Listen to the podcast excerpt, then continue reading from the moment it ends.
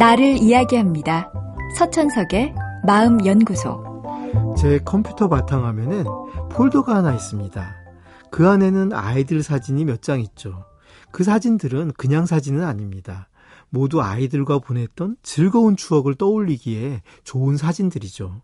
전 하루에 한 번 일정한 시간에 그 폴더를 열고 천천히 한 장 한 장 사진을 들여다봅니다. 보고 나서는 눈을 감고 사진을 찍었던 그 순간의 기억을 떠올리죠. 그럴 때면 저도 모르게 미소가 지어집니다. 한 달 정도 지나면 사진을 바꿉니다. 너무 반복하면 재미가 없거든요.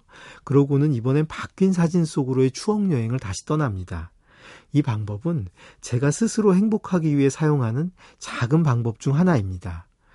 우리 인생엔 즐거운 순간이란 아주 가끔 존재합니다. 인생의 대부분은 별다른 감흥을 느낄 수 없는 엇비슷한 시간들이죠. 그렇게 즐거운 순간이 왔을 때 무심히 넘기지 않고 적극적으로 느끼려고 해야 합니다. 산길을 가다 보면 들꽃도 보고 나비도 발견합니다. 심드렁하게 지나칠 수도 있겠죠. 하지만 그 순간 멈춰서서 천천히 들꽃과 나비를 감상한다면 우리는 조금 더 행복해질 수 있을 겁니다. 이렇듯 현재의 행복을 깊게 느끼는 것만큼이나 과거에 행복했던 순간을 떠올리고 그 순간을 깊게 음미하는 것 역시 자신에게 행복을 선물하는 좋은 방법입니다. 물론 쉽지 않습니다. 과거의 기억이란 희미해지기 마련이고 지금 내 머릿속엔 당장 코앞에 닥친 일들이 꽉 차 있으니까요.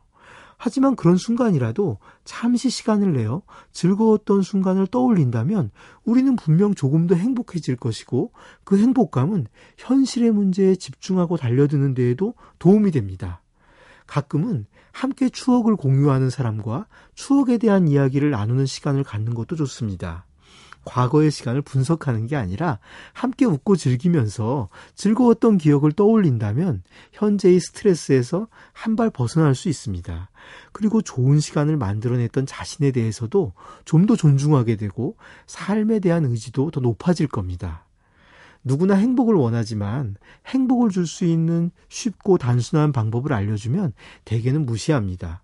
뭔가 그럴듯하고 대단한 방법이 있을 거라고 생각하죠. 하지만 내게 작은 즐거움을 주는 소소한 일들을 생활 곳곳에 넣어두는 건 행복을 만드는데 정말 큰 효과가 있습니다. 어쩌면 애써 그런 일을 꾸미고 생활에 배치하는 마음의 여유가 이미 행복과 가까이 있다는 증거일 겁니다.